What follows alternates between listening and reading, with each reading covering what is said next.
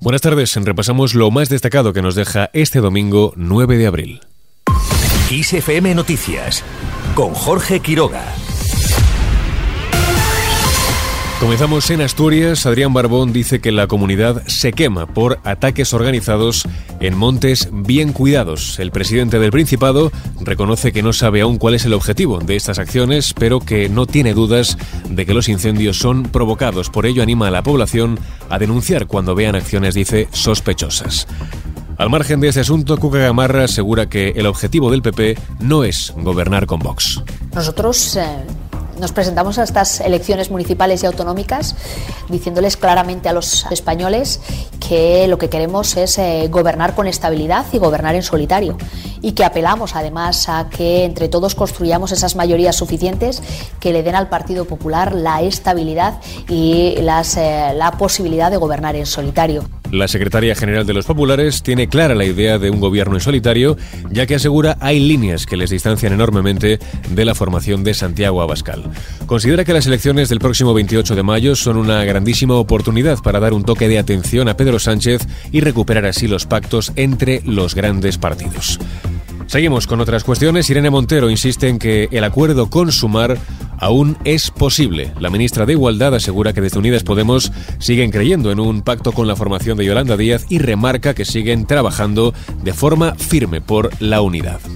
Por su parte, Yone Belarra insta a Yolanda Díaz a hacer campaña con Podemos el 28M. La máxima responsable de la formación morada pide a la vicepresidenta segunda perfilarse como la candidata de la unidad y abarcar el espacio político de su formación, ya que dice es el mejor lugar para cambiar las cosas. Creo que ahora eh, debe ser Yolanda quien decida si quiere ser la candidata de la unidad, la candidata del conjunto del espacio y, es lo que le puedo decir. La ministra ha reiterado su petición de contar con el apoyo de Díaz en las próximas elecciones porque Podemos, dice, ha sido quien ha prestado y presentado las medidas más ambiciosas en esta legislatura.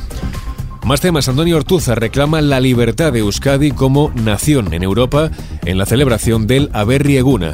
El presidente del PNV ha reivindicado esta máxima junto al Endacari Íñigo Urcuyu, quien ha apostado por seguir actualizando y renovando el marco de autogobierno en Euskadi y también fuera de este territorio.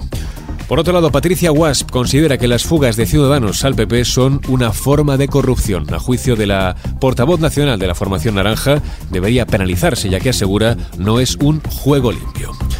Seguimos con otras cuestiones destacadas de este domingo. María Jesús Montero señala que el impacto de la Semana Santa se suma a los indicadores positivos de marzo y augura un buen abril. El incremento del turismo y el incremento de los visitantes se suma a los indicadores económicos tan positivos que hemos tenido en el mes de marzo. Indicadores económicos que ha puesto en valor primero quizás la preocupación fundamental de los ciudadanos, como es la oportunidad para el empleo, con récord de afiliación de personas trabajando en nuestro país. La ministra de Hacienda vaticina que los datos de empleo y consumo se mantendrán o irán en línea ascendente durante este mes. De esta forma ha criticado el catastrofismo indocumentado, ha dicho, del Partido Popular. Al margen de este asunto y en clave internacional, la autoridad palestina denuncia los ataques continuos de Israel contra la explanada de las mezquitas. Según el portavoz palestino Nabil Abu Rudeina, estas ofensivas inaceptables inflamarán la región y la llevarán al abismo. Insiste en que la Jerusalén Santa es la capital eterna del Estado de Palestina. Y en clave nacional, el precio de la luz baja este lunes un 30%. Con este descenso, la tarifa media se quedará en 52,54 euros el megavatio hora, lo que supone el tercer valor más bajo en lo que va de mes. Por franjas horarias pagaremos menos entre las 3 y las 4 de la tarde, solo 0,10 euros. Eso sí, entre la medianoche y la 1 de la mañana se alcanzará el pico más alto con 98,21 euros. Y terminamos este repaso informativo con la previsión del tiempo para mañana lunes. Se esperan nubes en Galicia y Cantábrico, con posibilidad de lluvias débiles, intervalos de nubes medias y altas en Baleares, además de mitad norte peninsular, poco nuboso en el resto de la península y Canarias. Las temperaturas bajan en Galicia, además de área cantábrica, y suben en el sur de Andalucía y de forma notable lo harán en las Islas Canarias. Con el tiempo lo dejamos. Antonio Alfonso Hernández estuvo en el control de sonido.